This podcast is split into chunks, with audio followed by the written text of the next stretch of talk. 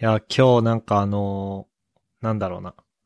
まあ、社外のお客様とのミーティングがあって、うんまあ、で、大体その営業とか PM の人がメインで話してて、僕はあのー議事録取ってたんだけど、議事録取ってる時に、その、何、相手の、そのな、今選挙シーズンだから、 相手の方からめっちゃ何、誰々です、誰々でございます、みたいなのが、こうめっちゃ漏れて聞こえてくるわけよ。うんうん。で、それ聞いて、で、おー、この候補者知らないな、つってググって、この候補者、あ、どこどこ第何区の人なのか、ということはこの人はここに住んでんだな、みたいなのをやっちゃって、 ちょっと議事録に抜けを発生させてしまいました。MK です。特定する人のやり口じゃん。えっ、と、母校の学校祭のテーマが、ゆいが独尊に決まったらしくて、かっこいいなと思ってます。ふっくんです。あれ、すごいよね。いいよね。ね、ゆいが独尊をテーマに何をするのか気になってる。いや、でもね、あのね、あれ学生会の人たちだよね。あれ決めんのって。確か。うん。うん、あのね、僕も、高専の学生会はやってなかったけど、うん。うん。まあ小学校の児童会とか中学校の生徒会みたいなのやってたからわかるんだけど、うん。ああいう系の言葉好きよ、やっぱり。その手のい人や、たちそっうて。か。そうか。うんなんか、なんだろうな。まあ高専はないけど、なんか小学校中学校って1年のテーマみたいなの決めるじうゃんん。うん。うん。僕がね、生徒会長だった時のそのテーマはね、うん。クリエイトだったからね、あー、なるほど。想像しようぜ、みたいな。かっこよ。これかっこいいでしょ。そう いう、ね、あのー、ゆいが独尊っていう言葉を、何選べるほど頭良くなかったから、その言葉が、を知らなかったから、うんうんうん。あれだけど。でも、そういうワーディング好きよ。やっぱり、その手の人たちって。 いいね、いいね。いや、なんか今、自分の中学校の時とかどうだったかなと思って卒業アルバム取り出してきて、あの、写真見てたんだけど、自分の中学校はね、幸せのハーモニーでみんなを元気にって書いてあって、なんか、正当っぽいね。 うん、うち正統派だったわ。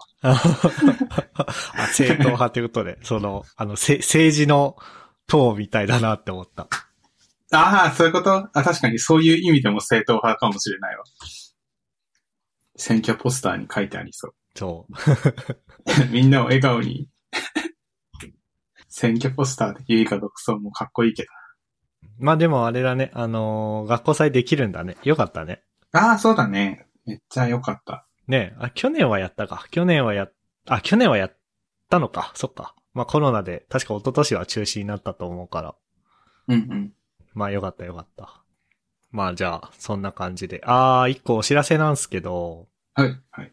あのーまあトッシーが、あのーちょうど締め切りの、7月いっぱい締め切りの仕事がなんかめちゃくちゃ忙しいということで、あのー今月いっぱいお休みするということみたいです。はい。というわけで、はいはいまあしばらく、1ヶ月、僕とふっくん2人でこのポッドキャストをやっていきます。いきます。どうしようね。ふっくんのニート日記になっちゃうね、これね。確かに、ニート生活、報告会になっちゃうね。それでも良ければぜひ皆さん聞いてくだ さい。お願いし ます。じゃあ、まずふっくんのやつから言ってみるいきますか。あの、今、ちょうど選挙だね、みたいな話も出たところで、えっと、期日前投票行ってきたんですよ。おう。で、期日前投票するときって、あの、投票用紙のところに、あの、期日前投票をする理由みたいな欄があって、そこに記入しなきゃいけないんだよね。ああ、そうだね。 そうそう。それで、えっと、これまでは、仕事、かっこ学業みたいなのにチェックつけてたんだよね。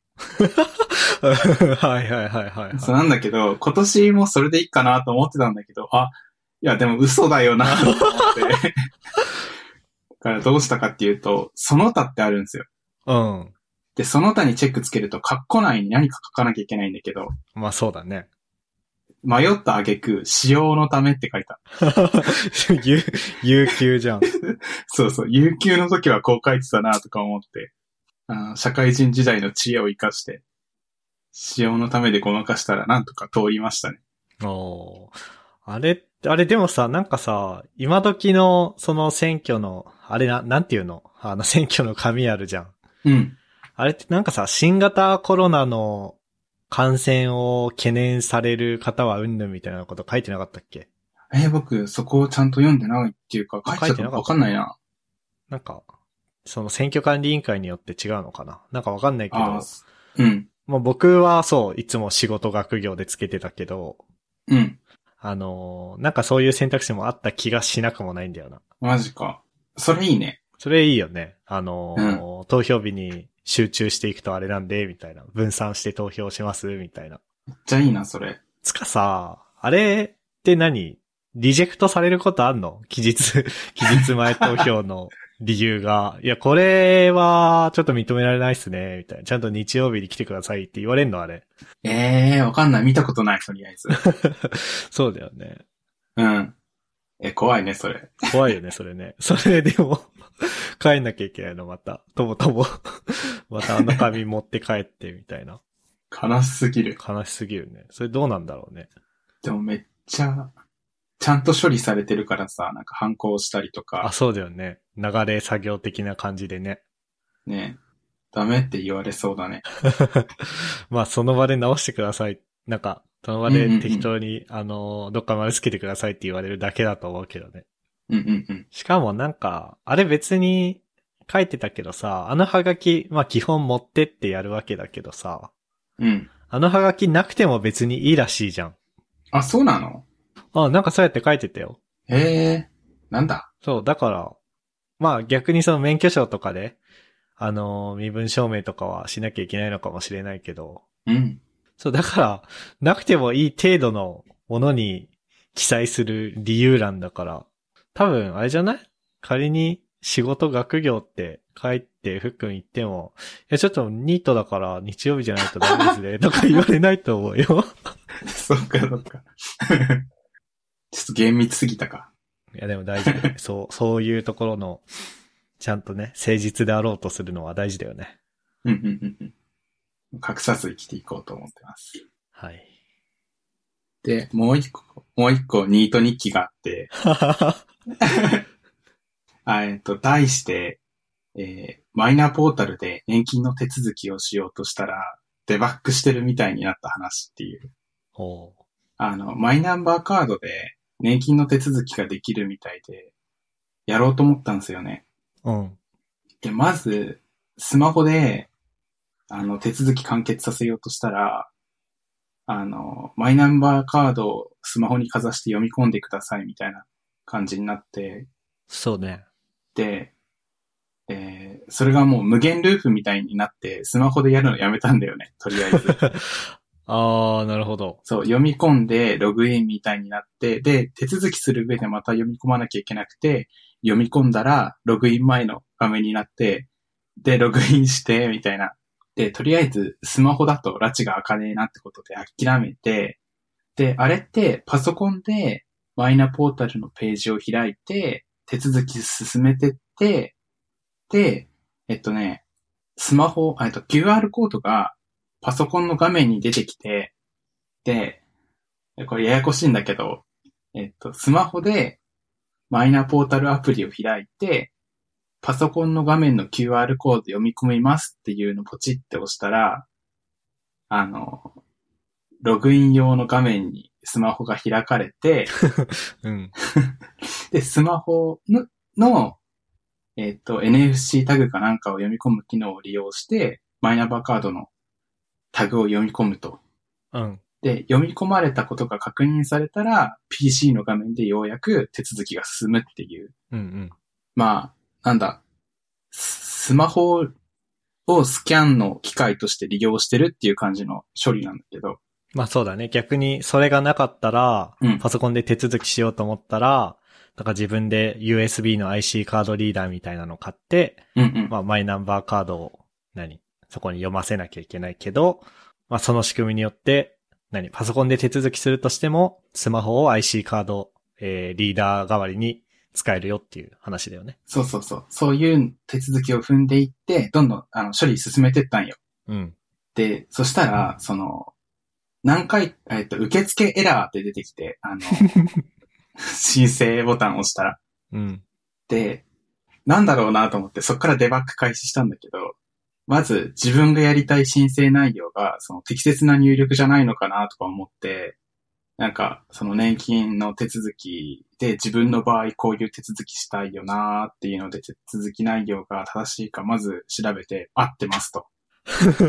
うん。で、受付エラー出て、次に数字の半角全角なんかあんのかなと思っていろいろ変えて試したんだけど、それも受付エラーで、おー。で、添付ファイルの形式とか、最大ファイルサイズかなとか思って、で、受付が JPEG か PDF だったんだけど、いろいろ変えたり、ファイルサイズ小さくしてやってみても受付選んで、うん。で、えっと、ワンチャンサーバーが混み合う時間帯なのかなとか思って、時間帯変えてもダメで、あとは、なんか、ブラウザによってクッキーブロックしちゃってんのかなとか思って、ブラウザいろいろ変えたんだけどダメで、うん。でも、途中でなんか、ああ、懐かしいな、この感覚と。 なるほどね。めっちゃデバッグだなーって思って。そうそうそう。で、結局、受付エラーでダメだったんだけどね。うん。で、すもう最終的にはなんかもうマイナンバーカードロックされたんよね。 あ、それ暗証番号間違、ああ、なるほどね。あ、そう、それはただ、あの、何回もやってるうち、デバッグ進めてるうちに、うん。暗証番号を3回連続で間違っただっていう、じ自分の責任なんだけど。ああ、ああ、え、あ、じゃあ何それが原因だったってことあ、いや、それが原因でもなくて、あの、あ、デバッグする過程で3回間違えたってことね。そうそうそう、デバッグする過程で3回間違えて、で、そう初めて知って会社のために市役所行かなきゃいけないこと。そうだね。そう。で、マジかと思って。まあ、もう、受付エラーこんだけ出るし、もう物理的に市役所でお願いしようと思って、ついでに、や、どっちもやろうと思って行ったんだよね。うん。で、解除のために市役所に行って、まずはマイナンバーカードをロックされちゃったんで、おね、解除お願いしますって言って、で、そしたら、なんか、あの、若い人がパソコンに向かって頑張って解除してくれてて、うん。で、えーっと、主任さんっていうか、なんか、ご高齢のおば様が指示出してたっていうか、教えてたんだよね、仕事を。はいはいはい。で、途中からめっちゃ切れてて、なるほどね。で、周りの人たちはまた、またかみたいな顔して見てて、周りのその、ない、その、同僚の人たちね。お、おじさん、おばさん方。そうそうそうそう。あ、よ、よくあるんだなとか思いながら、自分の目の前で喧嘩されて、ちょっと、どこに目をやっていいかわかんなくて、本当に悲しくなっちゃって。うん。わかる。 そうそうそう。それで、もう、年金の手続きお願いできなくて帰ってきた。 なるほどね。マイナンバーのロックだっけ、マイナンバーカードのロックだっけ解除して帰ってきた と。そう。そうそうそうそうそう。なるほどね。もう、そういう悲しいニート、ニート日記ですわ。いや、きついね。それは、ね。ちょっと、自分の前で、そういうのやんないでほしいよね。ねえ、本当それは、あれだね。あの、孤独のグルメ的には、うん。こう、抗議しないとダメだね。そうだよね。なんかあったよね、そういうシーン。いや、めっちゃ思って、それなんか、いや まあまあまあ、みたいな。 まあまあまあまあ、いいじゃないですか、みたいに、できる人はやるよな、とか思ったんだけど。で、逆ギレされて、やり返そうしたそうら、そう。それはいけない、みたい な。そうそうそうそうそう。そう、でも何回脳内でシミュレーションしても、自分がそれはできなくてさ。そうだね。そうそう。めっちゃ長く感じるよね、その時の時間って。多分5分もないんだけど。っていう、怖かったっていう話です。いや、怖いよね、そういうのね。ねえ、蒸し暑いせいか、最近切れてる人多いなって。あー、でも暑いとやっぱり人切れるのあるかもね。そうなんだよ、なんか、この前もさ、なんか、駅、出かけた帰りの、えっと、最寄り駅で帰ってきましたっていう時に、おじいちゃんとおばあちゃん、ご夫婦が喧嘩してて、おー。おばあ、なんか一緒に出かける予定だったみたいだったんだけど、おじいちゃんが切れて、じゃあ、もういいよっつって帰っちゃってて、おばあちゃんが、おー。もうって言って、電車に乗ってった。やだね、そういうの。そう。怖かったわ。なんか暑いとうんイライラするエピソードで思い出すのはあれだね。あのー、高専2年生の夏休みに、うん。まあ某、某運送会社でバイトしたことがあるんだけど、はいはい。その時になんか二つあって、そのクールとドライっていうのがあって、うんうん。まあクール、あ、で、やったバイトはその配送、集荷船、なんていうのなんかベースって言い方してたけど、うんその北海道内のいろんなところに行く荷物が一旦そこに集められて、で、我々末端の労働者が箱についてる番号を見て、こう何自分の担当の地域の番号の段ボールがあったら自分のとこに引き寄せるみたいな。うんうん。引き寄せてコンテナに積んでいくっていうバイトだったんだけど、まあ、クールとドライっていう分類があって、まあ、クールはクール便で、で、ドライは、その、クール便じゃない普通のやつなんだけど、まあ、で、僕、クールの担当だったんだよね。うん。だから、もう、その倉庫というか、作業場全体が冷蔵庫なわけ。うんうん。まあ、涼しいですと。いいでで、すね。そこにいる人たち、おばちゃん、まあ大体そういう職場ってあの、何まあその何 あの、ジェンダー的な変な意図はないよっていう前置きをした上で言うけど、うん。まあ男性の社員一人二人と、あとはフル株のパートのおばちゃんというか、あれパートなのかな、まあわかんないけど、っていう感じじゃんうん。そうだね。で、クールのパートのおばちゃん超優しかったの。うんうんうんうん。で、 で、なんか、クールの荷物が少ない時は、ドライの方に応援に行かされてたんだけど、うん。ドライの方のおばちゃんたちめっちゃ怖くて、おーで、なんか一緒に行ってた人と、うん。一緒に行ってたってか、一緒に行ってたわけじゃないんだけど、一緒にバイト、バイト行ったらなんか、いた知り合いと、うん。あれ絶対暑いから機嫌悪いよね、みたいな話をしていて、そう。それを思い出した。いや、やっぱ関係ありそうだよ。関係あるよね。暑いねえ。ちなみにふっくんもさ、確か僕の後に同じバイト行ったじゃん行った。ふっくんどっちだった僕、冷たい方、クールだった。あ、クールだった。ああ、よか った。よかったねう。ん。優しいとこだったわ。優しい世界だったね。うん。ニート日記、ね、ニートなのに、ニート何もないかと思いきや、日々いろいろあ る。日々むしろ社会人やってるよりあるんじゃないいろいろ。ワンワンチャンある。ね、 なんかさ、うん。うん。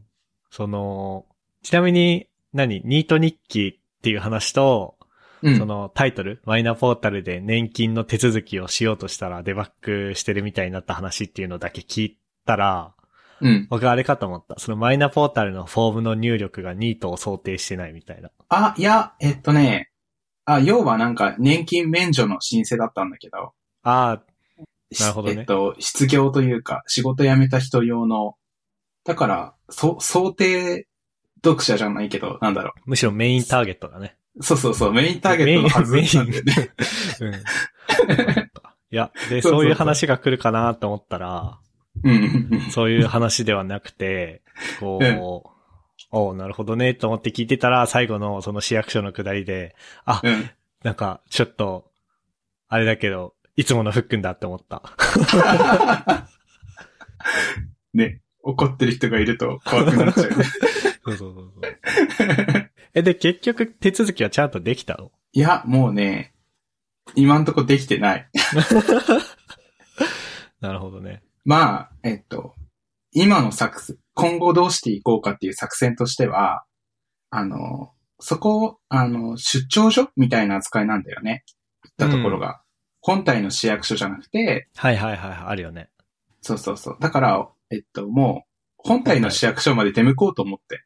そうだね。ああ、確かにね、出張とちょっと雰囲気違うよね。うん。ちょっと違った。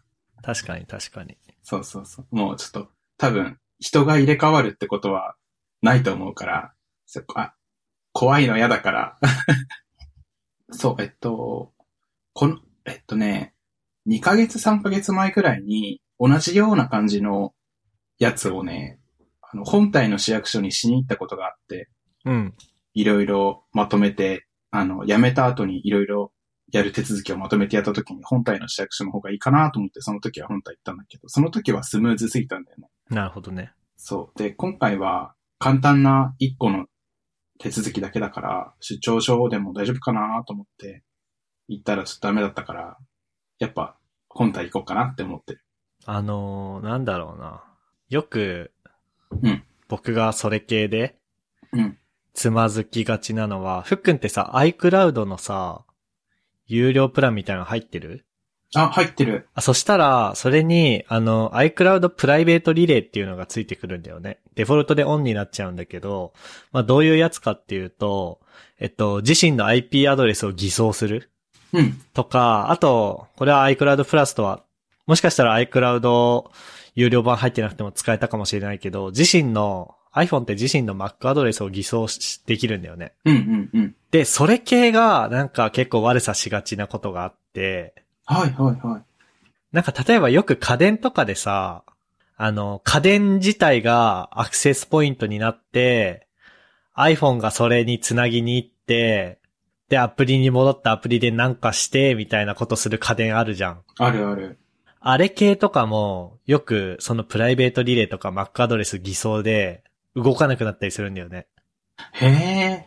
で、もしかしたらわかんないけど、その、うん。いやまあそんなないと思うけど、なんかそういう何か Mac アドレスとか IP アドレスとかを見ているんだけど、うん。プライベートリレーとか iPhone のそういう機能のせいで、おかしなことになったとかはあるかもね。なるほどね。っていうのは思った。なるほどなるほど。まあ、全然違うかもしれないし、それでまたあの、マイナンバーカードロックされてもあの、あれだけど。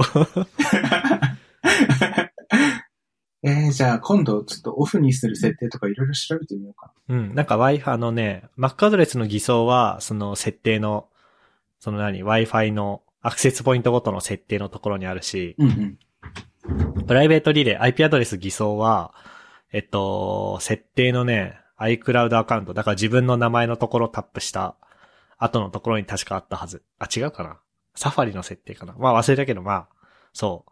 なんか、いもしあれだったらやってみて。やってみる。いやー、そういう、よく陥りがちだけど、知識ないと全く調べようがないやつ、教えてくれるの助かるわ。ああ、まあ、よかったわ。それで、それが原因だといいね。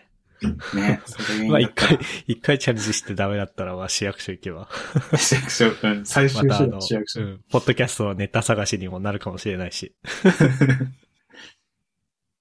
じゃあちょっと自分濃い話いいっすかあ、お願いします。ちょっと最近ね、あの、あれ前回何話したっけ前回はなんか、議論することについてみたいなそうだね。確か、話したんだけど、えっと何の話だっけそうこれ。意見が対立して、なんか、た自分が正しいことを言ったっていうか、後から正しいことだと判明したとしても、はいはいはいはいはい。し主張の仕方がうんぬんかんぬんみたいな。そうそうそう。なんか、そう、そういう系の話をさ、このポッドキャスト初期の頃はよくふっくんがしてたじゃん。してたし てた。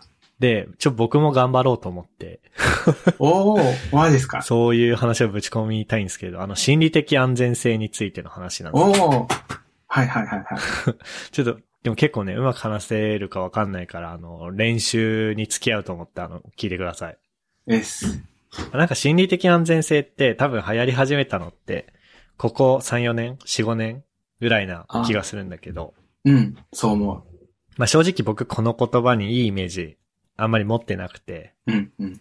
結局なんだろうな、その、歯に絹着せぬ物言いだとか、まあ配慮にかけた物言いだとか、あとは無駄に圧のあるコミュニケーションうん、を、まあ、しがちな人が、まあ、だけどこれって言うべきことだよね、とか、うん、事業やプロダクトを良くするために必要なことだからねって言って、こうある種自己正当化するために使う、うん。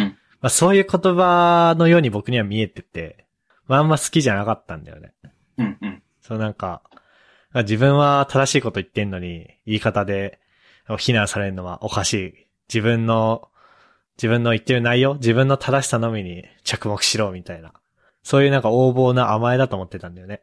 うん、うん、うん。で、なんかさ、よくいるじゃん、この、なんつうの、なんか、いや、自分は、こうこうこういうところがあって、こういう性格なんですけど、悪気はないです、許してね、みたいな。そういうカンファーメーションはするんだけど、それそのものを直す気は一切ないやつ、みたいな。はいはいはいはい。それの亜種だと思ってたのね。だけど、まあ、なんか最近こう、何仕事とかでその心理的安全性みたいな、なんかすごくね、今までいた職場の中でも結構、特にうちの会社、部署は気にしてるようなうん。気がしていて、それでいろいろ、まあ、調べてたんだけど、うん。まあ、多分流行ったきっかけって Google のリワークっていう、そうだねなんか、ウェブサイトうんだったと思うんだけど、まあ、そこによると、えーっと、心理的安全性っていうのは、まあ、対人関係においてリスクある行動を取った時の、えー結果に対する個人の認知の仕方、つまり、無知、無能、ネガティブ、邪魔だと思われる可能性のある行動をしても、えーこのチームなら大丈夫だと信じられるかどうかを意味します、みたいな、うん。ふうなことが、えー書いてあって。うんで、まあ、あと会社の人が紹介してくれてたのは、あの、ラプラスっていう転職サイト。うんまあ、僕結構好きなサービスなんだけど。うんの人が、なんか、大昔に、大昔、まあ、まあ、去年か。去年発表してたあの、まあ、イベントのスライドがネットに上がってて、まあ、小ノートに心理的安全性の基本っていうスライドを貼るんだけど、うん。まあ、それのね、えっ、と、何ページ目だろう。5ページ目かな。スライドの5ページ目うんに、こう、なんか心理的安全性とは無知であることを表明できる、無能な部分を表明できる、批判してもいい、横槍を入れてもいいっていう風に書いてあって、それ左側に、スライドの左側に書いてあって、うんで、右側には心理的安全性ではないものって書いてあって、それはまあ、居心地の良さとか一体感とか優しさ、そして批判、ひ批判指摘されない環境って書いてあって。うん。なるほど、なるほどと。で、あと、僕の前々からお世話になってる先輩の言葉で言うと、まあ、心理的安全性っていうのは、こう、言うべきことが言えているか、何か発信することに対して抵抗がないかっていう、うん。まあ、ことやで、みたいな。うん。うん。ふうに言われまして。で、なんか、なんだろうな。で、やっぱりまだそれでもなんか、え、えーっていう感じが僕は正直していて、うん。その僕の受け取り方としては、僕って結構あの、きつい言葉遣いとか圧のあるコミュニケーションがものすごく苦手なんだよね。うん。まあ、お前もしてるやないかっていうふうにもしね、 あの、言ってる人がいたら、ごめんなさいって感じなんだけど、まあすごく苦手ですと。うん。で、ただ、心理的安全性の高い組織においては、まあ、そういうのを問題にせず、むしろ内容にフォーカスすべきっていうことなのかなって思ったのね。その、うん批判してもいいとか、横槍を入れてもいいっていうところと、まあ、居心地の良さとか優しさっていうのは心理的安全性とは関係ないというのだけを見て、まあなんか、あ、そ、そういうことなんだと思って。うん。で、むしろ僕みたいに、こう、きつい言葉遣いとか圧のあるコミュニケーションが苦手です。やめてくださいっていう人は、むしろ心理的安全性を阻害する存在なのかなっていうふうに思ったんだよね。うん。うん。というのも、まあ、そういうコミュニケーションのハウの部分を制限しちゃっているっていうことによって、言うべきことを言える何を言うかっていうワットの部分をちゃんと伝えるっていう状況をなんか既存しちゃうんじゃないかなと思って。はいはいはい。で、だからなんか、ああ、なんか、結構心理的安全性を高めるっていうのは、こう今までの僕が大事にしてた価値観とは反対のことを、こうしなきゃいけないのかなっていうふうに思ったんだよね。うん。うん。その、結構僕はコミュニケーションコストをかけるっていうのを大事にしていて、うん。で、人に対してもなんか、いや、その、あなたが払わなかったコミュニケーションコストを払わされてるのは周りの方ですよ、みたいな、ふうに思っちゃいがちだったんだけど、むしろ、こう心理的安全性が高いっていう状況においては、そんなコミュニケーションコストがなくても言いたいこと言えるみたいな。うん。うん。そういうのが大事なのかな、みたいな。で、なんかこう、そうなのかなって思ってるっていう話をしたら、いや、なんかそういうわけでもないみたいな話をされて、ちょっと僕ずっと長く喋ってて申し訳ないんだけど、いやいや、全然。まあそうじゃないよと。うん。で心理的安全性っていうのは、まあ、関係性の話であって、なんか言葉遣いの話ではないよ、みたいな風に言われて。うん。で、確かに僕も読み間違えてたんだけど、その、ラプラスのスライドの5ページ目うん。これ小ノートに画像ポッて貼りたいんだけど、なんかどう、それは微妙だよな。だからラフラスのスライドの5ページ目ね。うん。もうなんか右側に優しさとか居心地の良さって書いてあって、それは心理的安全性ではないって書いてるんだけど、うん。別に心理的安全性を既存するものとは書いてないんだよね。そうだね。だから、だから僕すごいスライドを見間違えちゃったと思うんだけど、うん。その心理的安全性がある状態、つまり言うべきことを言える状態、何か発信することに対して抵抗のない状態うん。っていうのと、まあ割と僕が大事にしてる、なんつうの、コミュニケーション丁寧にやろうや、みたいなうん。のは、なんか別に両立できるなって思って。うん。うん。そうだね。で、そう。で、僕が冒頭で言ってた心理的安全性みたいな、こう、ワードが苦手って言ったんだけど、うん。その苦手だと思う理由は、あ、なんか僕のちょっと誤解というか勘違いだったかなっていうふうに思いましたっていう話と、うん。あと一方で、でもやっぱり現実問題、う ん。なんかこう、心理的安全性についてこう、一過言あります系の人。はいや、なんかこれ、これうまくい、うまく言わないとすごい誤解を招きそうだな。うーんと、すごい心理的安全性を気にしていて、うん。それを大事にして高めたいって思ってる人うん。は、その人自身が、の心理的安全性はめちゃくちゃ高いかもしれないけど、うん。ただ、まあ別にその人のせいって言いたいわけじゃないけど、もしかしたらその人の振る舞いによって周りの心理的安全性が下がってるかもしれないなっていうケースは依然あると思うのね。はいはいはいはい。ただ、それをなんかこう、僕が最初していた勘違いみたいに、いやなんかこれを指摘しちゃうと、こう、心理的安全性を逆に既存しちゃうなっていうふうに言う必要はなくて、うん。いや、そういうコミュニケーションの仕方は、心理的安全性云々以前の問題で、で、良くないですよと。もっと丁寧に、とか、相手を、こう、萎縮させないコミュニケーションしましょうよって言っていいんだなと思って。うん。うん。うん。っていうなんか気づきが最近ありましたよっていうシェアなんですけど、はいはいはいはい。なんか、ありますありますあります。あります言よいたいこそとういう。のね。あ、あります言いたいこと。えっと、まずは、めちゃめちゃわかる。お、ありがとう。いや、そう、えっと、まあ、なんだ、仕事してる時は、うん。 もう現役時代 ね。現役時代うは、ん。めちゃめ、一番気にしてるテーマだったし、うんうん。あの、クオリティの良し悪し関わらず、そのキーワードがある記事を読み漁っていた。ああ、いいね。そう。ん、で、そもそもやっぱ一番重要なのは原点である Google リワークなんだけど、うん。あの、やっぱ偉そうに書いてるブログでも、やっぱり、と履き違えてるブログはめちゃめちゃあったし、うん。そう。ただ、あの、うまく噛み砕いて言語化してくれてるブログもたくさんあったし、いや、今、あの記事が良かった、この記事が良かったってのがすぐ出てこないのがもどかしいんだけどさ。うん。で、僕が、いや、でも、すごい記憶が曖昧だからあれなんだけど、当時の僕の認識としては、その、心理的安全性は、さっき MK が言った通り、ラプラスのスライドの心理的安全性と心理的安全性でないものに分類でき、分離できると思うんだけど、うん。この図、あれだね、ハッシュタグつけてツイッターに、あ、でも、あ、そうか。うんハッシュタグつけてツイッターにな、ああ、でも、ど、いや、どうなんだろうわかんない。どうなんだろうね引用のその要件を満たすかがちょっと心配みたいな。確かに、確かに。満たすか満たすけど、うーん、まあ、うん。な、な、後で何とか考えるわ。うん。で、その右側にあるもの、心理的安全性でないものっていうのが、心理的安全性の下地である場合が多いと思っていて、うん。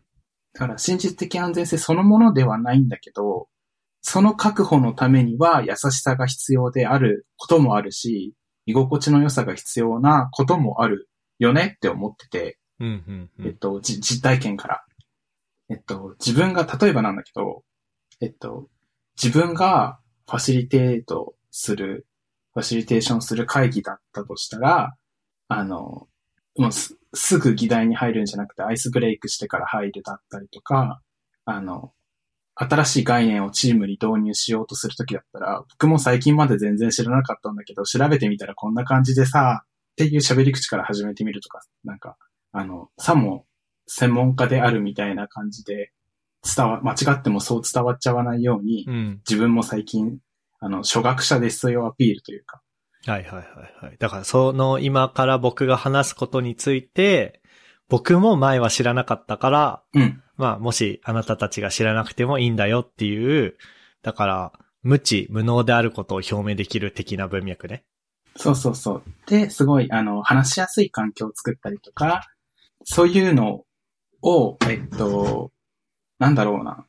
まあ、最初から技術として取り入れてたわけじゃないんだけど、年々、えっと、新人に対する教育する時であるとか、えっと、会議の司会やるようになってからであるとか、そういうところで経験として、こうやった方がみんな話してくれるなとか、あの、全然、えっと、ペアプロとか、モブプロするときでも、めっちゃ突っ込んでくれていい環境だなというか、場を温める技術としては、なんか、えっと、この図で言うところの右側、右側が下地として必要な時が多かったなとか思ってて、うん。そう、だから相反してないよなっていうのは、MK の意見と同じだなって思った。わかるわかる。そのふっくんのうん。最初の、何えっ、と、なんかこれから説明しようとすることに対して、関して、うん。えー自分も知らなかったんだけどっていう前置きを入れるっていうのは、そのコミュニケーションコストじゃん。そうだね。まあ、乱暴な言い方をしちゃえば、うんその前置きをしている1分とか2分とかを削ってもっと本質の議論とかもできるわけじゃん。だかそうだね。らそう捉えた時のコミュニケーションコストだと思うんだけど、僕もものすごくそういうコストを払うんだよね、やっぱり。うんうん。人にフィードバックするときは、なんかまず、ポジティブなフィードバックをしてあげてから、うん。グッドを言ってから、あ、これモアなんだけどって、こうすればもっと良くなるよとか、はいはいはい。いう伝え方をするとか、うん。あとなんか最近あったのは、ああ、だからなんかこう会社で、まあ HR 系の人たち、人事系の人たちがなんかこここういう風にしますと。うん。で、ちょっと背景がわかんなかったんだよね。うんうん。で、背景を質問するんだけど、その時にいきなり、いやごめんなさい、これ背景わかんないですけどって聞くんじゃなくて、うん。共有ありがとうございますと。でここで言ってることにはものすごく賛成ですと。うんうん。ですが、ちょっとこうなった背景をちょっと掴みきれてないところがありまして、なんかこう、まあ、もしかしたら聞き逃しちゃったかもしれないですけど、今一度こう、シェアしてくれるとありがたいですみたいな感じをコミュニケーションするのね。で、それもコストじゃん。コミュニケーションコスト。うんうん。で、なんかそういうコストを排除しようぜっていう話なんだなって最初思っちゃってたから、はいはいはい。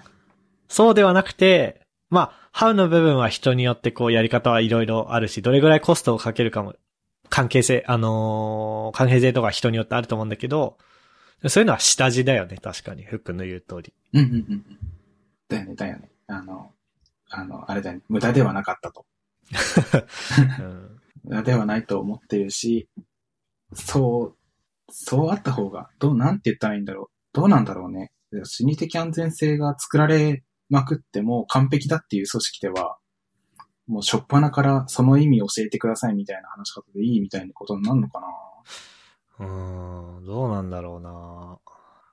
いや、わかんない。でもさ、うん僕、フックに対してですら、うん。めっちゃコミュニケーションコスト払うんだよね。ああ、うんうんうんうん。その、それは何悪い意味のコストとかでは全然僕は思ってないんだけど、うん。いやまあでも違うな。その、ふっくんと僕は友達、プライベートの関係だけど、うんまあどっちかというと、今は仕事寄りの話だからな。ああ、そっか。ちょ同っとふっじくん、前提条件では同ないじか。、あれではないな。うん。むずいね。うーんまあ、あとよく言われるのは、あの、エンジニアの、プルリクエストのコードレビューとかだよね。ああ、そうだね。めちゃめちゃ言われるよね。えー、でも、コードレビューは、そうだなめちゃめちゃ気をつけてたなまあで、ちなみにあの、なんか、何それについて僕が頭を悩ませてるみたいな話をすると、今の職場がやべえ職場みたいな風に、こう勘違いされたら困るから、一応言っとくけど、結構ね、コードレビューとか、うん。その辺に対しては、結構丁寧だなって思うね。ああ、いいね。で、まあ、その、なんつうの、コンテキスト共有の意味で、うまあんこれ言っていいのかな、いや、まあ別にダメってことはないと思うから言うけど。うん。その、僕が最近それを考えるきっかけになったのは、その、あれなんだよね。なんか、同僚に、 よく遅刻する人がいてさ、うんうん。で、まあなんだろうな。こう一応言い訳的に言っておくと僕は全然遅刻しない人なのね。うん。その、まあ僕は遅刻しない人ですと。で、はいはいはい。この間出社日に、あ、で、その前だな。その前になんか、要はリモートの日に、こう同僚がまた寝坊しましたと。うん。で、朝会来ないし、そのままコアタイムもぶっちぎりましたと。すごい。で、まあで、スラックで、なんか、お昼前ぐらいに、すいません、寝坊しましたってメンションが来て。うんまあ。僕は、まあ、まあ生きててよかった、よし、みたいな 感じで言ったら、それを注意されたのね、マネージャーに。えなんか、なんだっけな。なんかそういう人の遅刻に甘いくするみたいなのは、うんこう心理的安全性とは無関係ですし、良くないですみたいな。あー。なるほど。まあちなみに僕は、 あのー心理的安全性を高めるために、そういうことを言ったつもりではなかったんだけど、まあそう言われましたと。その、はいはい。まあ、規律を乱したことに対して優しく接するのは心理的安全性とは無関係だし、関心できませんと。はい。まあ、規律を乱して、それに厳しく対処をしないでいる組織だと、そうやってじゃあルールを守らなくてもいい組織なのかってことになるし、うん。まあ、ひいてはこう何、納期とか、そういうビジネスの約束を守らなくていいっていう組織に、こう、つながるから、防ぎたいです、みたいな話をされて。うん。で、まあ、うーんって思いつつ、まあでも、はい、すいません、みたいな。うん。まあそのなんつうの、他人の遅刻に甘いというのもまあ問題っちゃ問題だから、すいませんっていう風になって、で、あと、 で、で、こないだ、その人また遅刻したのね。で、今度は出社日で、で、そのなんつうの、まあ僕がチームの人に、えっと、メンションで、すいません、ちょっと電車遅れたんで、朝会遅れるかもしれないですってメンションしたのね。うん。で、最終的に結局勘違いで、勘違いいや、電車は遅れてたんだけど、まあ別に大丈夫で、僕は間に合ったんだけど、うん。ただその同僚が、今度は出社そのものを忘れてました。 ちゃんと、ちゃんといい時間に起きて、作業できる状態だったんだけど、今日出社日っていうことを忘れてましたと。うんうん。で、それに、またスレッドでこう、何いや、それは許されないです、みたいな風に言ってて。うん。で、結構僕にとってそれはきつかったのね。うん。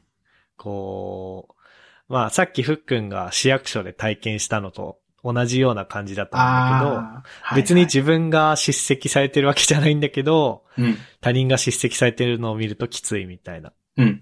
しかも僕らスレッドでずっとやってるから僕にずっと通知来てんの よ。僕怖っ電車乗ってる間。うん。まああの、スラックってスレッドの何あれをミュートにできるから、うん。ミュートにすればよかったんだけど、まあそれも思いつかず。うん。うん。まあ、でずっと僕のスレッドでやってて、 なんか、うわあのーまあ、出社日ですと。ー。うん。そういうのは許されないですと。うん。で、あ、じゃあごめんなさい、出社します。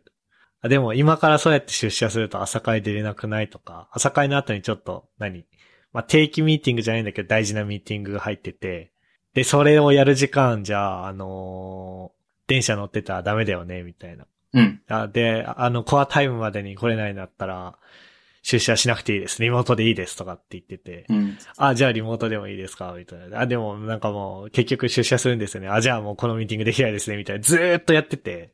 うん。で、ちょ、きつすぎて。 その後に、あのーまあ、結局その人は出社してきたんだけど、うん。その人と、あと、まあ、マネージャーの人に、いや、ちょっとああいうの、パブリックな場でやんないでほしいっす、みたいな。うん。話をしたら、また心理的安、あ、う話をしたら、こう、なんつうの。まあなんか一般論としてネガティブなフィードバックは、こう、プライベートな場所でやって、そうだよね。いいフィードバックはパブリックな場所でやった方がいいっていうのもあるあると思うんで、うん。なんかこう、あんまこう言えるとこでは、ちょっと、いや、ちょっとお気持ち表明みたいになって申し訳ないですけど、やんないでくれると嬉しいですみたいなこと言ったのね。うん。そしたらその後に、なんかこう、結構向こう平さんって、心的安全性っていうのをちょっと誤解してるのかなって思う側面があるんで、このスライドを見てくださいって、そのさっき言ったラプラスのスライドが送られてきたのね。うん。で、ああ、まあそうか、俺は心理的なんですね、誤解してんのかって思って、こういろいろ考え始めたっていうのが、その、急にポッドキャストで話したのはこれがきっかけだったんだけど、うんうんなんでこの話をしたんだっけあ、まあそう、だから、心理的安全性っていうものについて考え始めて、で、あすげえ嫌な言葉だなーって思ってたのの誤解がちょっと解けたけど、まだ納得しきれてないなって思ってたところに、こういろんな人と話して、うん。うん。さっきの結論に至って、まあ一旦はこう、なんつうの、やってみてもいいかなって思えるところに至ったんだけど、うんそう、とっかかりはこういう話だった。うんうんうんうんうん。で、なんつうの。だからな、な、なんて言えばいいんだろうな。だから僕は、その、コミュニケーションコストをかけて丁寧に接する、接したいの、こうなんつうの、が悪い方向に行き過ぎてて、人に厳しくできないというか、人にネガティブなフィードバックをできないっていう問題もあるのね。うん。で、それも正しく心理的安全性を捉えていれば、いや、遅刻というのは、このプロダクトとか事業の成長にとって良くないことですと。うん。あなたが遅刻してたその時間で、こう僕らのコース奪われてますみたいな。うん。だからそれを、まあ、ぶち切れずに、なんつうの、フィードバックというか、そういう態度を取れればいいのかな、みたいな。まあ、少なくとも、その、別に遅刻してもええんやで、みたいな態度は取るべきではないんだろうな、っていう、そういう学びうんうんうんうん。がありましたっていう。いやー、なるほど、なるほどなんですけど、なるほどなんだけど、なんだけども、いや、わかる。うーん、これはもう、信仰の話というか、あの、自分としては、こうあってほしいっていうだけの話だから、もう望みというか祈りでしかないんだけどさ、僕は、その状況は大嫌いで、うん。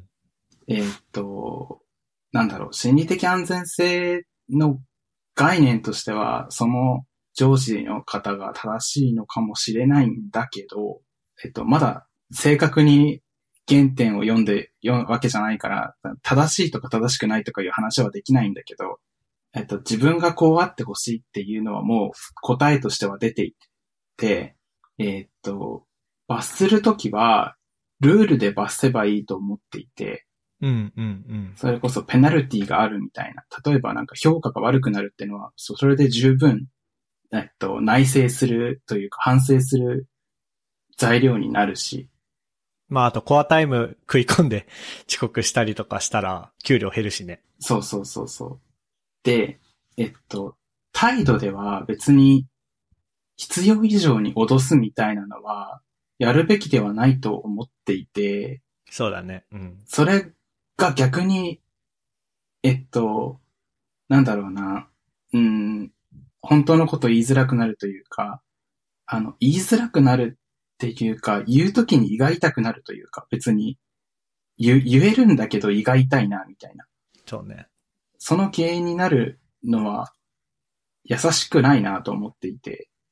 で、優しさは置いといてっていう論調もあるけれど、優しさ置いとくの嫌で、うん。え優しさはどんな時でもあるべきというか、とりあえずリスペクトはどんな時でもあるべきというか、うん、うん、うん。なので、やっぱり、あの、大前提のルールとして、批判は一対、じゃあ批判じゃない、否定指摘は一対一で、褒めるときはみんなの前でみたいなのが大前提にあった方が、やっぱり自分としても働きやすいし、あの、同僚としても当事者としても、当事者になった場面でも同僚になった場面でも働きやすいなと思ってて、うん。だから、ネガティブなのは態度じゃなくて、ルールで罰せばいいよなっていう結論に至ってて、自分の中で。それ以外は、どうしても言いづらくなる。自分の意見が言いづらくなることの助長でしかないと思思ってるんだよね。まあなんか、一応一般論としてっていう、うんその、注釈をつけておくね。そうだね、そうだね。うん。そのっていうかうんうんうん。自分の中ではそうなんですっていう、ただの主張でしかないんだけど、僕のは。うん。でも、そうだな。僕もきっと同じかな。その、なんだろうな。僕が、規律を見出したことに対して、うん。ゆるくするのはうん。良くないし、うん規律を見出すことに甘くするからとい、する云々が心理的安全性とは無関係みたいなうん。話はそうなんだけど、ただ、こう、 パブリックな場所でそういうことしないでくださいも、うん。なんだろうな。と、心理的安全性も、そう、なんか最初僕がい心理的安全性についてした2回目の誤解うん。だから、最初は歯に絹着せぬ言い方する人の自己正当化っていう誤解をして、うん。その後にコミュニケーションコストを払ってはいけないんだっていう誤解をした、その、それ、それを2回目の誤解としてるんだけど、うん。その2回目の誤解的には、あ、なんか、これ、パブリックな場では、そういうのをやってほしくないなっていうのも思っちゃいけないんだろうなと思ったんだけど、うん。うん。でも今は別に、それも無関係だなというか、むしろ、うーん、いや、わかんない。きり、うーん、ちょっと難しいな、この話は。でも、今は無関係だし、どっちかってと、こう、なんて言うんだろう。まあ、それもまたこう、言いたいことを言えなくするうん。現現象だな、みたいなのは思いうやな思う思うって。いう。なんか矛盾をはらんでるよね。そう、すごいね。そう、このね、まあなんだろうな。これ自分で思考実験をずっとしてたんだよ。うん。この一週間ぐらい。うん。で、その思考実験の過程を若干あの会社の奮法チャンネルに書いてたら、いろいろフィードバックもらえて、まあ2個目の誤解は解けたんだけど、うん。解けた、解け、解ける過程にあるんだけど、うん。うん。そう、なんかすごく矛盾してるんだよ。うん。うん。ケーススタディ的なことをするたびに、なんか、あれこっちを取ればこっちが満たせないみたいな。うんだから、もう本当に難しいし、あと、すごいなんか、やっぱり、会社での例を出した方が話具体化できてよかったんだけど、うん。一方で、すごい僕今ずるいことをしてるような気がしていて、うんその、 本当の、何僕がフックに話してるだけで、僕側の視点からしか話してないじゃん。ああ、なるほどね。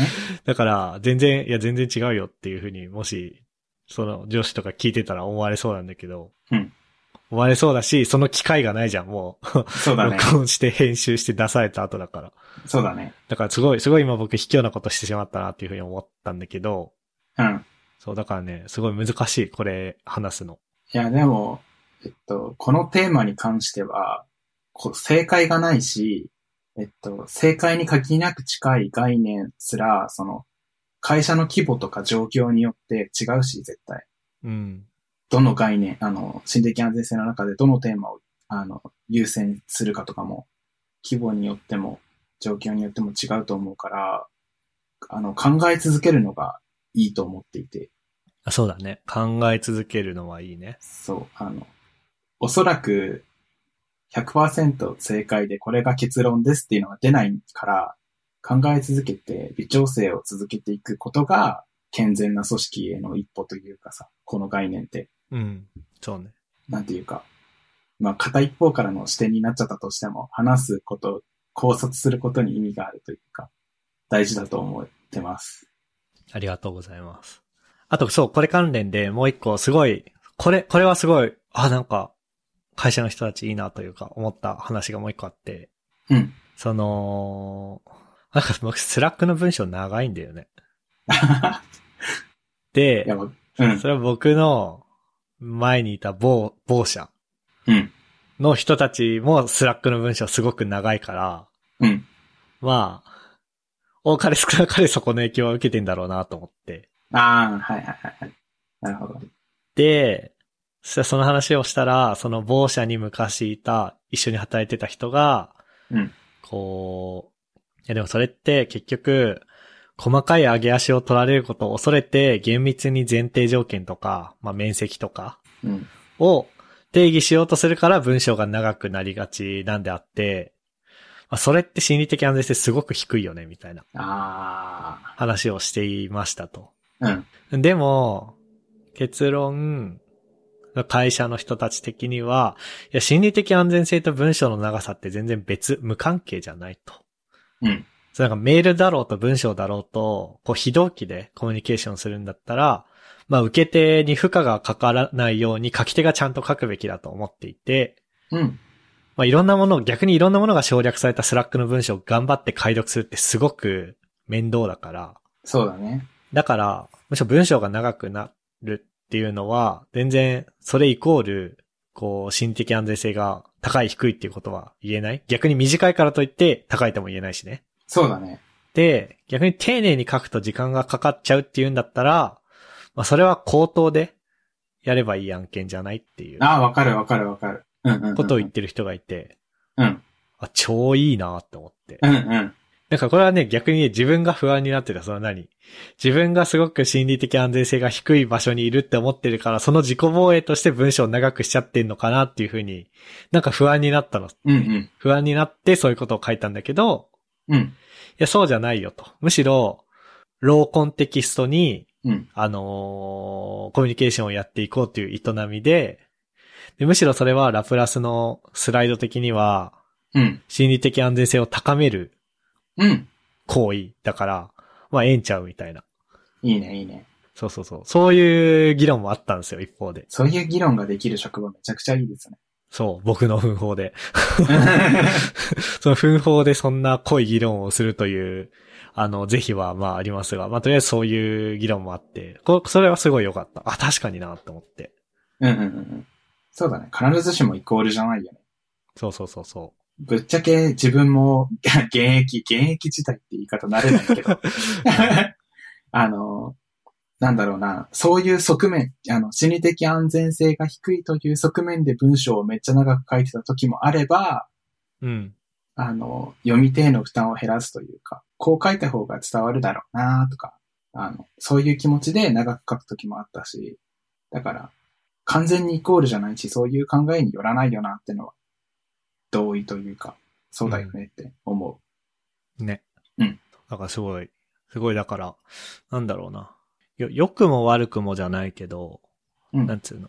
いいなってより思ってた部分もあるし、うんいいな、んいいなってより思えた部分もあるし、逆に嫌だなって思ってた部分がそうでもないなって思い直せたのもあるし、うん。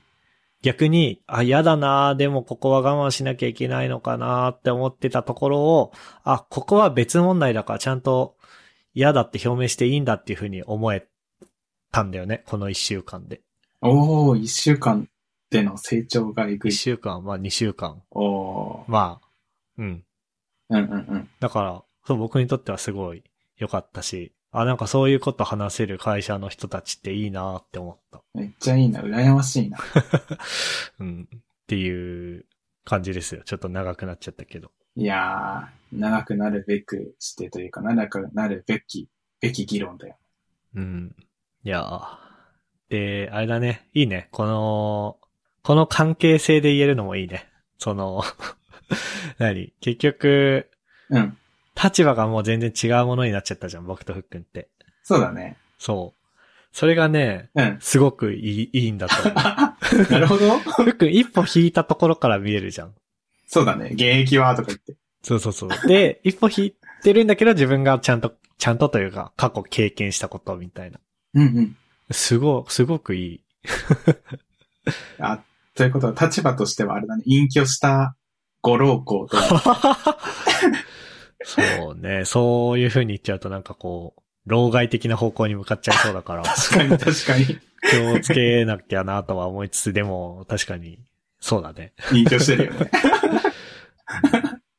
いやもう、心理的安全性とかについてはずっと話せちゃうし、もう1カゴン、2カゴン、3カゴンあるわ。そうだね。あのーあの人のブログとかめちゃくちゃ好きじゃん、ふっくん。読んでたじゃん。あの、ドラえもんの人。コニファーさん、そう、コニファーさん。ね、なんか、なんだろうな。この人の記事なんかそういうのとか、うん。めっちゃ良くて。そうそう、そういうのとか、あとは本とか。いや、結局、うん。僕の最初の誤解も、まあ、大した何、ツイッターで回ってきたりだとか、なんかそういう僕が嫌だなって思う人が、心理的安全性がどうこうって言ってたりのとか、うん見る中で構築されたイメージで、うん。原点を多分僕は一切読んでなかったはずなんだよね。うん。うん。第一の誤解が解けるまでは。うん。そう、だから、なんかそういうのにちゃんと当たろうかなとも思えた。これをきっかけに。 うん。うん。うん。いいっすね、いいっすね。そうだね。コニファーさんはずーっと何年も何年も向き合って、答えのない問いに向き合い続けて、こうがいいんじゃないか、ああがいいんじゃないかって具体的な策として、何個も何個もブログを落としていて、とても参考になってた。現役時代。いいね。現役時代。そう。で、ちょっと付け加えると、あの、自分の上司が聞いてないと思うから言っちゃうんだけど、その、誤解したまま心理的安全性を振りかざす上司だったんよね。うんと、コミュニケーションコストをかけない自分を正当化するという誤解そう。あのあ、ー指摘は指摘としてそのままズバッと言うべき、みたいな。はいはいはいはい。その人が心理的安全性がうんぬんかんぬんって語る機会がめちゃめちゃ多くてめっちゃムカついてたんよね。 あー。お前が言うなーとか言って。で、自分はさ、その心理的安全性を信仰する宗教の中でもさ、性善説派だったからさ。うん。だから自分が囲む、囲えるというか、自分の、えーっと、なんて言ったらいいんだろうな。コントロールかっていうと、言い方が悪すぎるんだけど、自分の手の届く範囲の人たちについては、心理的安全性、かっこ性善説で、できるだけ向き合っていたというか、うん。防波堤になろうとあってたみたいな状況ではあって、うんうん。で、割とうまく回ってたから自分の中で、やっぱり性善説として向き合った方がいいんじゃないかなって思ってはいたんだけど、でもそこに一人悪意というかさ、そこの状況に甘える人がいたら破綻するんだよなとか思いつつも働いてたんだよね。そうだね。そう幸運にもそういう人は一人も入ってこなかったから保ててたんだけど、性善説派は脆いなって思ったりもしてた、逆に。そうね。うん。まあ、あと、なんつうの。さっきの、そう、さっき思ったけど、うん。あのータイミング逃して言えなかったこととしては、うん。その、態度とかじゃなくて、ルールとかで罰するべきみたいなことを言ってたじゃん、ふっくん。うん。それにも、まあ、ちょっと限界があるっちゃある気がしていて、うん。うん。例えば、遅刻すると、評価下がったり、給料減ったりするけど、まあ、評価はちょっとわかんないけど、まあ、遅刻で減る給料ってビビったるものじゃん。そうだね。ぶっちゃ。け。160時間、?1 ヶ月うん。働くうちの何、それが159.5とか159時間分になるっつっても。うん。まあ、嫌だけど、うん。なんつうの。それ以上の、うん。あの、強い意志があったら関係ないじゃん。 悪い意味での強い意志があったらね。そうだね。そう、だから、そうそこも限界あるよなと思って。いやー、その問題あるよね。そうそいや、なんか自分の中で出した結論としては、そこはもう、えっと、なんだろう。えっと、想定外として、許許容するというか、特例として、なんかそれは、えっと、性善説の運用をしつつ、例外の人も、まあ、一人二人いたところでいいかっていう許容で、余裕、余裕余裕があればまだいけるのかなって、余裕がなかったらダメだってことになるかもしれないんだけど、う。うん。ということにしたいと思って生きてたな、僕は。ただ、欠陥であることには間違いないから、なんか、余裕が全てを解決すると思い込んでるからさ、僕。うん、まあでもそう。うん、そうだよね。うん。あの、でもあれだね。あの、消耗戦になっちゃうかもね。いやー、そうなんだよね。だから、こっちの余裕を、の範囲内で治ってくれればいいけど、うん。こっちの余裕を全部食い潰してもなお、 あれな人とか。いや、そうなんだよな。ちょっと僕の考えの極端なところとしては、あの、開き直っちゃってるんだよね。弱点は弱点でどうにか解決しなきゃいけないんだけど、もうこの弱点は、もうこういう弱点です。それでもこの運用しますっていう、ある種開き直りでしかないから、ちょっと弱い。いや、でも開き、ある程度開き直りしないとね、全部の場合にうん。対応してたら、ね。 大変だよねえ。そうなんだよね。そこをなんか優しさとか、なんかこれは希望的観測というか、もう希望でしかないんだけどさ、そこをなんか余裕と優しさでカバーするというか、まあ、具体的には、まあ、遅刻はしゃあない。ただ、ルールでは罰する。で、そこに留める。それでなんとか運用できるってのが、なんか優しい世界。なんか僕がなんか前しょっちゅう言ってたやつ。それが理想の優しい世界なんだけどなーって思ったりはしてた。まあちょっと、話してると、ものすごくそうかそうかそうか。そういえばそうだ。企画会みたいになっちゃうから、確かに。この辺で切り上げますか。切り上げましょうか。熱くなっちゃっどうもありがとう練習に付き合ってくれて。た。いや、いえい結構ね、今日はね、うまく喋れたんじゃないかなっていう、あれがえ。いいですね。前回に比べて。めっちゃ状況が分かって、ねどういうところでどう思ったってのが分かって、めっちゃ話しやすかったです。あ、よかった。ありがとうございます。まあ、あのー引き続き。そう最近、最近なんかね、考えることが多いんだよね、そういうのについて。いいですね。僕も頑張ろう。持ってくるし、おーいいね。いやー、うんふっくんのね、やつも、聞きたいね。ね、そういう話していきたいね。そういう話題実は一番好きだから、うん聞くのわもかる。喋るのも。最近ね、やってなかったしね。ね、全然やってなかったね。てか、結構さ、あの、コストとして重いというか、そうなんだよね。そう考えを僕もね、うん。言語化しなきゃいけないから。わかる。あのーまあ、話そうっていうの、この話をしようっていうのは、うん。もう一昨日ぐらいから思ってたんだけど、うん。あで、一昨日時点では、あのー、5回その2の状態だったんだけど、うん5回その2が、こう、解けそうかなってなったのがついさっきだったのね。なる ほど。で、もう、収録前に慌てて、こう、過剰書きで作文して、ああ。え、じゃあで超新鮮なんだ。そうそうそうそう、話しなたる。ほど。で、やっぱ重い。いや、重いよ、ね。これは重い。うん。うんうん。毎回ね、。毎回これできない。ふうし仕事疲れたーっていうところでなかなかやり、できないようね。んで、も、うん、考え、まあもともと結構こういうの考えがちだけど、でもいいね。考えて、こう、まあブログとかにするのがこう、インターネット的には一番いいんだろうけど、うんうんポッドキャストで話すっていうのだけでも結構いいね。うん。ね、ブログの下地というか、あとは、あの、どういう文脈かっていうのも、どういう話し方をされることなのかっていうのも、ポッドキャストだとリアルに伝わるのがいいよね。あ、そうだね。やっていきましょやっていきだ。う。優しい世界のために。うん。えーっと、ここまで聞いていただいた皆さんありがとうございました。番組内で話した話題のリストやリンクは、ゆるふわ .com スラッシュ145にあります。番組に関するご意見ご感想は、ツイッターハッシュタグ、シャープゆるふわでツイートお願いします。面白い、応援したいと思っていただけた場合は、ウェブサイトのペイトレオンボタンからサポータープログラムに登録していただけると嬉しいです。それでは、MK ふっくんでした。ありがとうございました。ありがとうございました。 And now, a short commercial break. 現在エンジニアの採用にお困りではないですか候補者とのマッチ率を高めたい辞退率を下げたいという課題がある場合ポッドキャストの活用がおすすめです音声だからこそ伝えられる深い情報で候補者の興味関心を高めることができます株式会社ピトパでは企業の採用広報に役立つポッドキャスト作りをサポートしています気になる方はカタカナでピトパと検索し X またはホームページのお問い合わせよりご連絡ください。